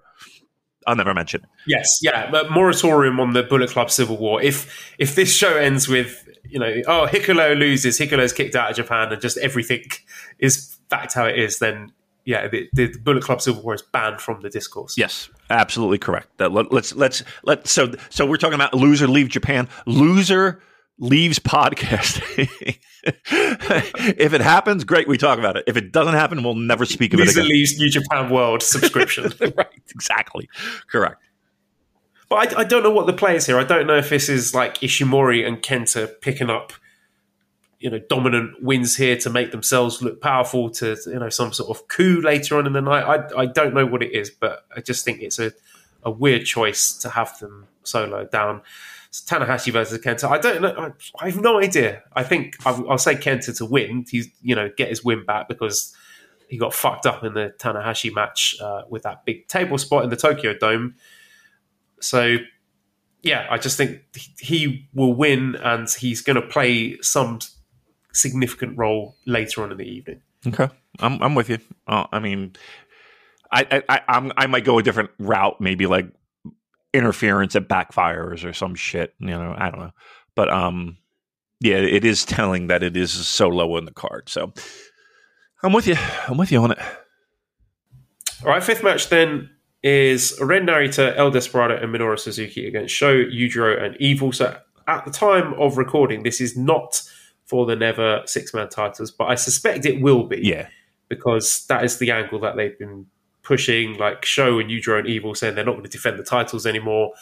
And Suzuki says he wants them to defend the title. I thought it was really funny actually on one of the, the Sapporo matches when House of Torture came out and the lights went off. Uh, Chris Charlton said, "Get the Mountain Dew," which is a, a fun little dig at the, uh, the what was it, the blackout, lights out, whatever fucking nonsense they did at the Royal Rumble. That was very funny. I don't even, Uh, I didn't I mean, even get the actually- reference. What was it? Uh, there was a, a Mountain Dew branded match at the WWE Royal Rumble show. A mounted what? Mountain Dew, you know the soft drink. A drink. Mountain Dew. I was like, a mounted Mountain what? Dew, yeah. Mountain Dew, yeah. There was a, a Mountain Dew pitch black match between Bray Wyatt and LA Knight where it Oh. was all dark and there were neon lights and it was all spooky. Didn't they do that with So- before? Didn't they make that same mistake before with the red lights?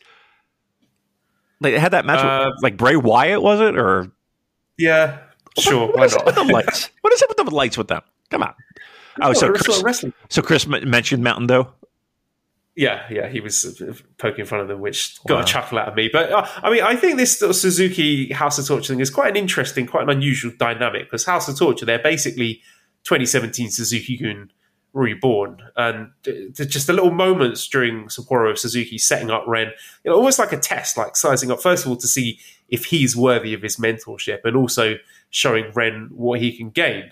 Uh, and we have backstage, Suzuki was saying to him, know, I'm everything you want to be. He's talking that he's absorbed the, the essence of Inoki and Fujiwara and Gotch and Maeda and uh, Takada. So Ren accepted his offer at the end and hugged it out with Suzuki and Despi. So they're all on the same page now. You know, they- maybe they're going to be just three guys. It's another faction for you, Damon. Right. Uh, I don't know what the end game is. This like it would be very cool if it's uh, like a, ultimately we're getting a Ren versus Suzuki match, but um, in the interim at least, I think these guys are going to be challenging for the six man titles. Are they going to win them? I mean, yeah, the, the House of Torture thing probably run its course at this point. I mean, I am enjoying watching them with a bit more freshness now that the crowd are allowed to boo them, but I quite like the idea of giving this new trio the belts. I loved it. I love them. I love the new trio. I I love the three guys. three guys. Uh, that's that's a sexy that's a sexy little uh, team there. I like. I like it. So yeah, I hope there's a title change. And let's again let's keep in mind we haven't seen the title change yet. So it's got to be one or two, right? Eventually. So maybe this is it. Another question: Do you think Show and Yujiro and Evil get involved in whatever angle is going down involving the Bullet Club? You know, one of the things that I did notice, and maybe I missed it, but they don't really mention House of Torture with Bullet Club, do they? Uh, it's sort of tenuously there. It's not in your face, but Right. I think officially they are still a subdivision of Bullet Club. Right. Right. But, no official split. right. But it's not like it's, you know, front and center. Um, I hope so. I just want this to start just so we can stop fucking again. Krusty's coming. Krusty's coming. I get it.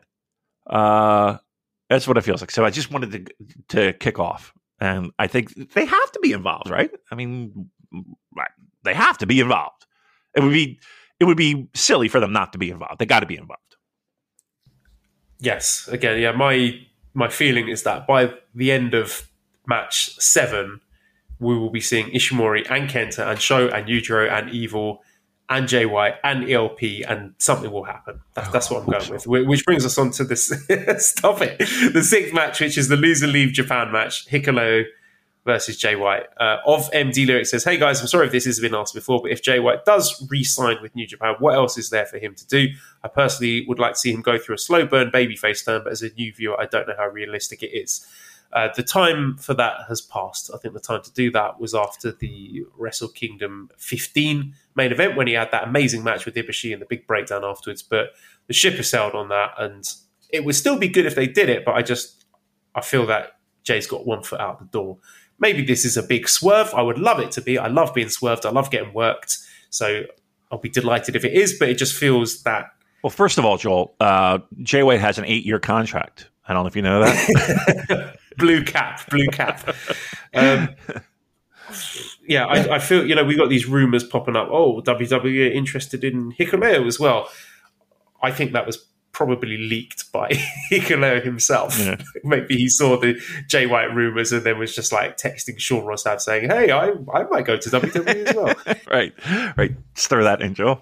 They're like hiccup. Yeah, my, my, my gut feeling is that Hikuleo wins this. Maybe with some sort of involvement from other people. Yes, yes, that's what I'm thinking. That's what I'm thinking. Right. Um, they they look. I don't know who's losing. To be quite frank, I don't even think that it's definite that whoever loses is definitely leaving Japan. What about that? What uh, you know? What what do they? You know, maybe they have another fucking screwy thing. Or listen, we had a match where you couldn't use Mongolian chops, and guess who's using Mongolian chops? Right, they just totally fucking forgot about it. Um, uh, you know, that might be something that happens here. Who fucking knows? Uh, because I got to be honest with you, I'm I'm in the camp of nobody's leaving. What do you think of that? Nobody's leaving. Um, yeah, I mean, I think it's worth pointing out that Jay is still booked for this Battle in the Valley match against Eddie Kingston. So it's not loser leaves New Japan; it's just loser leaves Japan. So it could just be whoever loses is going to continue working for New Japan, but just do it from the US. So yeah, true. They can do that too. Yeah, they could do that too. But honestly, again, just because he said it and just because that's apparently the stipulation doesn't necessarily mean anyone's going to WWE. Okay? Uh, and I'm kind of in that camp. So we'll see. We'll see what happens. Seventh match is a never open weight championship match with uh, Tama Tonga with his first defense against El Phantasmo. So again, yeah, what's giving me pause here is the order of these matches. The fact that we have. Wait a minute. Supposed to be in bed. Oh no! Oh no! you talk to me about Tama Tonga versus the Yeah, I got you. Wow, that's a screamer. Uh, Tama Tonga and ELP. Yeah, you, and I think you are right. that the timing of these matches does mean, I think, more than uh, than other shows. I, I think. Um, look, we've been saying it for a long time. ELP is prime and ready for uh, a big 2023 and maybe even 24. So, yeah, I think uh, I want. I would not be shocked to see uh, something going down there, and even Hikuleo could be uh, involved in this match as well. The, look, the, you could be really fucking creative with this. My my issue is is that they tend not to be. In our minds, we overbook this shit completely. Now, this is a show that you could, you absolutely could, and you could go wild with every fucking wacky scenario under the sun. But eh, they don't have a, a big history of doing everything under the sun. I don't know. I'm torn because because it's there for the taking. That's I think that's the biggest problem. The way this show is is laid out and the card structure and the match layouts and everything there's there's possibilities that a blind man can see to make this really a a an impactful, fun, uh, flag in the sand kind of moment. Will they do that? is is the question that everyone has because again, I'm sure everyone listening could come up with scenarios uh, that would be probably better than what we're going to see. uh, if I'm being brutally honest. Uh, but it's there for the taking. And I think that's where frustration lies with a lot of people when it comes to New Japan booking stuff like this. They've had plenty of time, they've had literally years to figure it out. Mm-hmm. will they do it? Is is the big issue? Will they do it? Is the big problem? And again, they have a history of not going super crazy. Pardon the pro wrestling pun. Um, when it comes to stuff like this, so if you're looking for a show where a ton of wackiness is going to happen, I don't know. I'm kind of talking myself out of it, but again, the possibilities are there. Yeah, this is what I was talking about earlier when I said about us fans projecting stuff onto New Japan that isn't actually there. And uh, to be fair, they are heavily hinting at it. But would I be stunned if Jay White beats Hikuleo and then Tamatonga retains his title and then it's just everything as you were with regards to Bullet Club? No. Right. I, dare I say that's maybe even the more likely outcome here. However, you know, maybe we're looking at some sort of scenario where ELP Tama Tonga comes on after Hikuleo Jay White because maybe Jay White tries to interfere in Tama Tonga ELP, or maybe ELP wins and then he is crowned the new leader of Bullet Club and kicks Jay White out of it. Who knows? Like you said, the possibilities are endless. So there's a lot of fun things they could do with it. But uh, I would say expect nothing, and then you won't be disappointed. Exactly. But, yeah. Yeah. Um, I mean, I would actually. I think Tama Tonga should retain because I think he's really good, and I'm enjoying his renaissance as a singles babyface guy. And um, I don't think he got a fair crack at the. I don't think he should have lost it in the first place to Karl Anderson. So I would like to see him actually get a proper run with the title.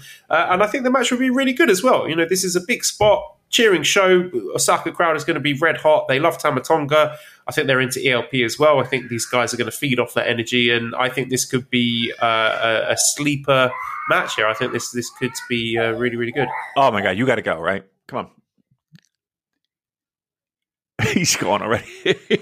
he makes his point and he runs to take care of a screaming child. Uh, okay, well, I've got her. She wants she wants daddy. She yes, of course, of course she does. All right, All right. wrap it up.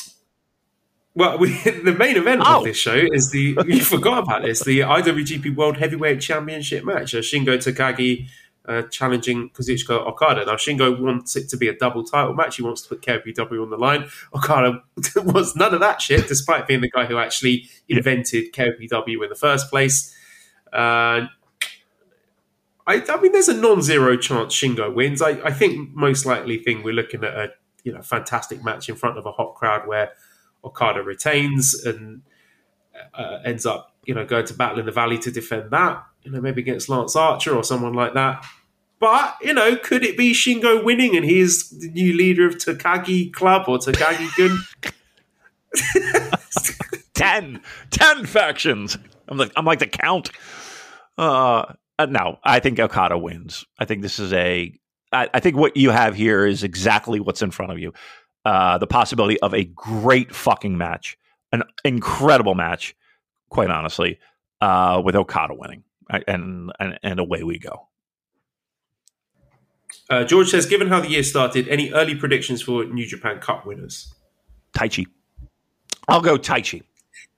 I would love to say Taichi, but the thing is, they've got to sell tickets for that um, Sakura Genesis. Is to a draw? I don't know. Maybe come he on, he's a, he's fine him. I'm going him, or I'll go. Uh, if if Jeff Cobb is back, maybe he wins it. Maybe. What about Great-O-Khan? Great O'Con. that's, that's the new Krusty is coming. That's yeah, that's, that, is, that is the new Krusty is coming. Yeah, yeah. Or Shota Umino winning the New Japan Cup after a series of really rubbish, boring matches just to annoy everyone. no, we're gonna we're gonna hold off on that one. All right, okay, I better wrap it up. Yeah, yeah. This child to bed and put myself to bed. Now, before I go, yes. Uh, I do have an important announcement here. Uh-oh. So this is our friend of the show, John, who would like me to read this uh, announcement that uh, February is Teen Dating Violence Awareness Month. So every February across the United States, teens and those who support them join together in a national effort to raise awareness to teen dating violence. Dating violence is more common than many people think. In 2022 alone, Roughly 1.5 million US high school boys and girls admit to being hit or physically harmed in the last year by someone they're romantically involved with. Teens who suffer dating abuse are subject to long term consequences like alcoholism, eating disorders, thoughts of suicide, and violent behavior. One in three young people will be in an abusive or unhealthy relationship. 33% of adolescents in America are victim to sexual, physical, verbal, or emotional dating abuse. 50% of young people who experience rape or physical or sexual abuse will attempt to commit suicide. This year's theme is Be About It. Be about education, learning about the causes and signs of teen dating violence. Be about engagement, meaning conversing and helping those you may see or suspect may be in a violent situation. Be about safety online, as 70% of harassment comes from social media and about 78% from text and other messaging apps. Be about empowerment, controlling your own life and practicing self care. By joining together every February, we can spread awareness and stop dating abuse before it starts. You can show your support on Tuesday, February 7th by wearing orange and posting it on social media with hashtag hashtag orange for love and hashtag be about it. For more information, you can go to www.breakthecycle.org or www.loveisrespect.org, or you can contact Freedom House right here in Weatherford, your local crisis intervention centre.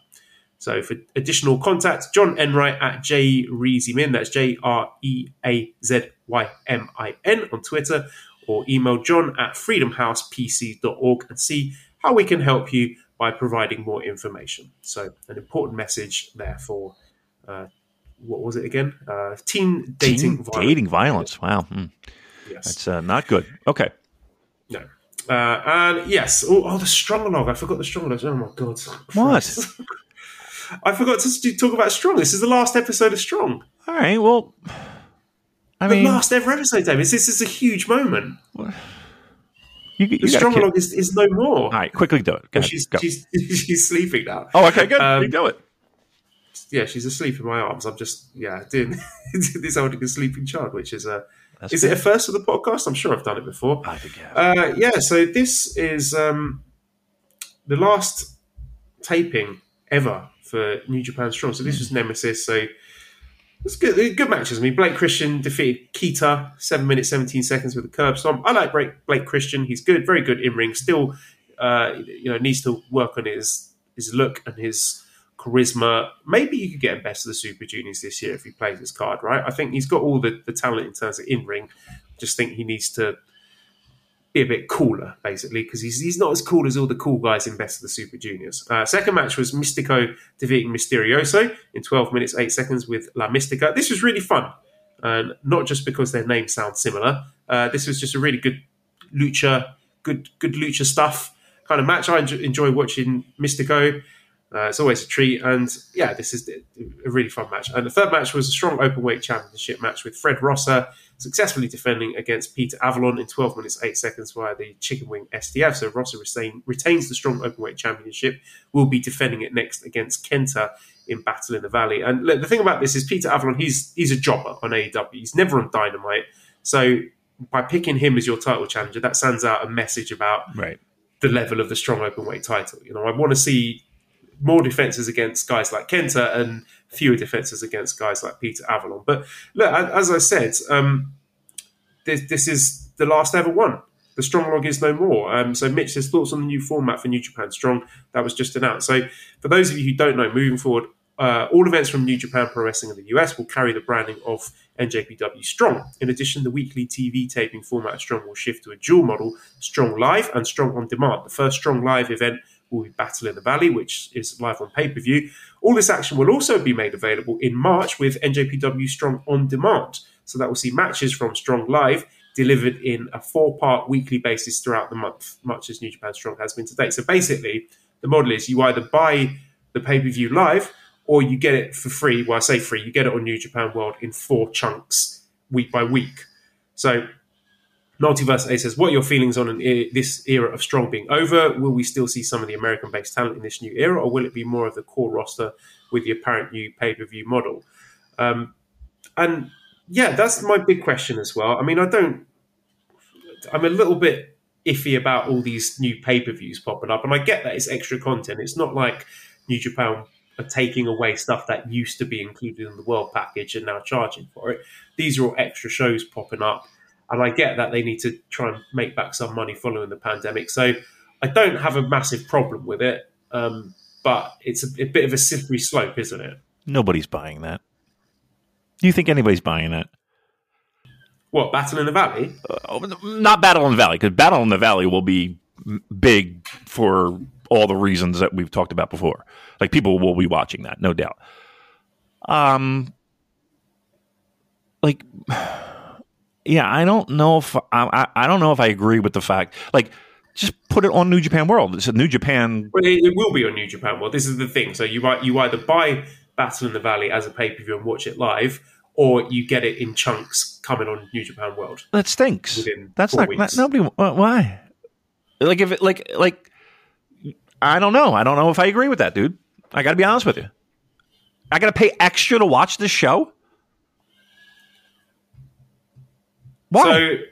So what? If, so for the other US pay per views, yeah, I don't want to put you on the spot. Like, have you paid for them, or have you just waited a few weeks until they're up on World? I wait. Well, it's the same thing, isn't it? You just you wait four weeks and then. By Okay, but where does? But you're show. right. It is a slippery slope. Where does it end? Uh, Is it going to be where? Oh, pay. I don't know, twenty five dollars, and you'll get all the G one shows. Pay. Yes, uh, this is what I'm scared about. Right. You know, if they start charging for things like that, or Dominion or Wrestle Kingdom, Right. Right. Every big show, there's an extra fee. You're going to nickel and dime people to death. That's not smart. Look, I don't know. I I'm, I'm not. I'm not feeling it. I'm not feeling the idea that I have to pay extra for uh, what is a, sh- a big show. Like, I get that they had this agreement with FITE, and I get that they had other agreements with other platforms that okay, we got to pay. But like, I don't know. It seems like we're doing that a lot. Seems like we're doing that a lot. Like the Noah show, we had to pay extra. The fucking the joint show would start. Like, why is this all things we had to pay? yeah, this junior festival that's going to be extra. right? Is it because we're dealing with other promotions? But why would the other promotions give a fuck? I don't know. We got to get some clarity on that. That's I don't. It's it. You're right. It is a slippery slope. I'm I'm telling you. I'm telling you. Around the corner is going to be. Oh, you're gonna have to pay extra for for G1, or oh, you're gonna have to pay extra for Wrestle Kingdom. Because why wouldn't they?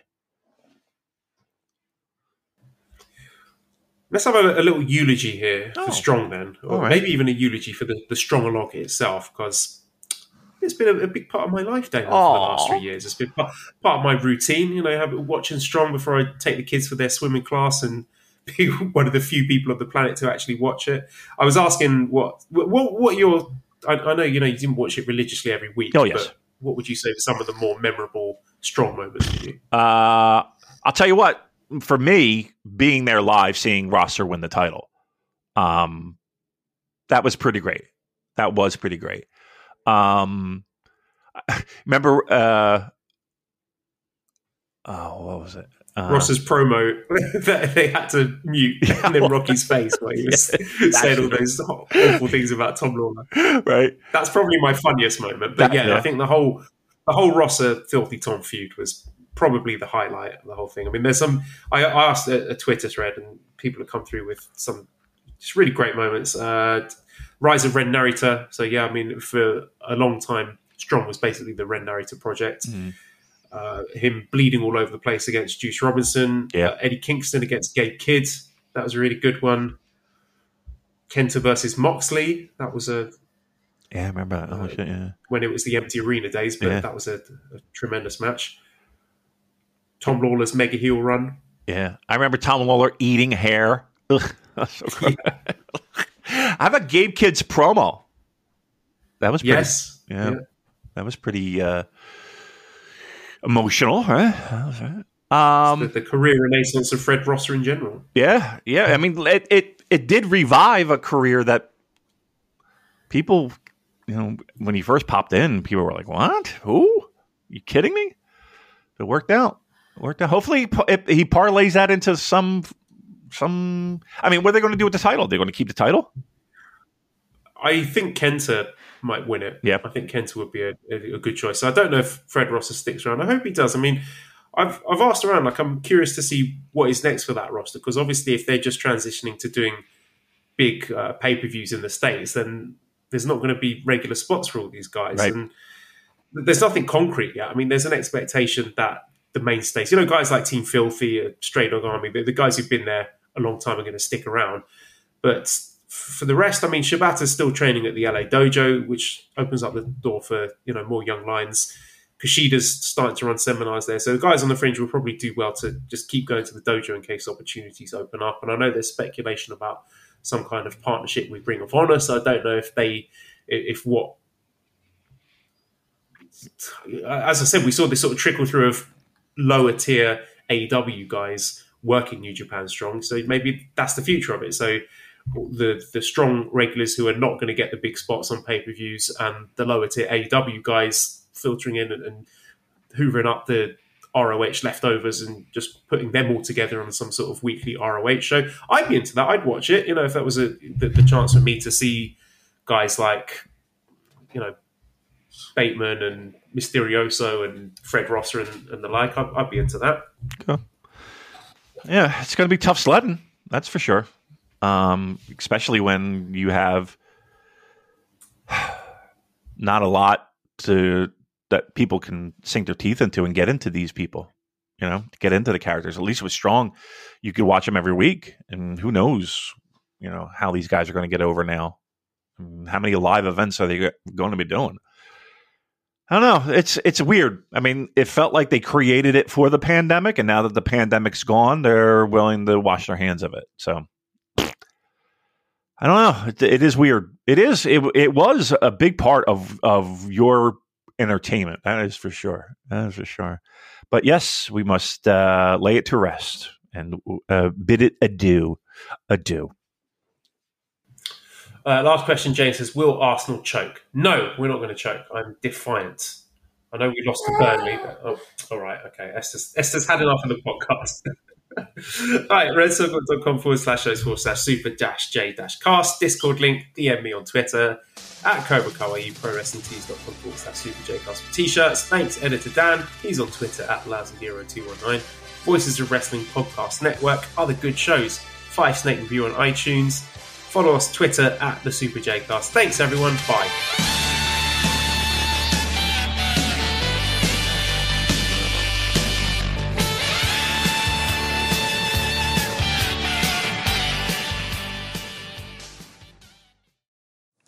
Hey everybody, my name is Jesse Collins, and I want to tell you all about my show, the Gentleman's Wrestling Podcast, here on the Voices of Wrestling Podcast Network. On the Gentleman's Wrestling Podcast, we do a thorough analysis on the biggest issues and trends within the pro wrestling industry.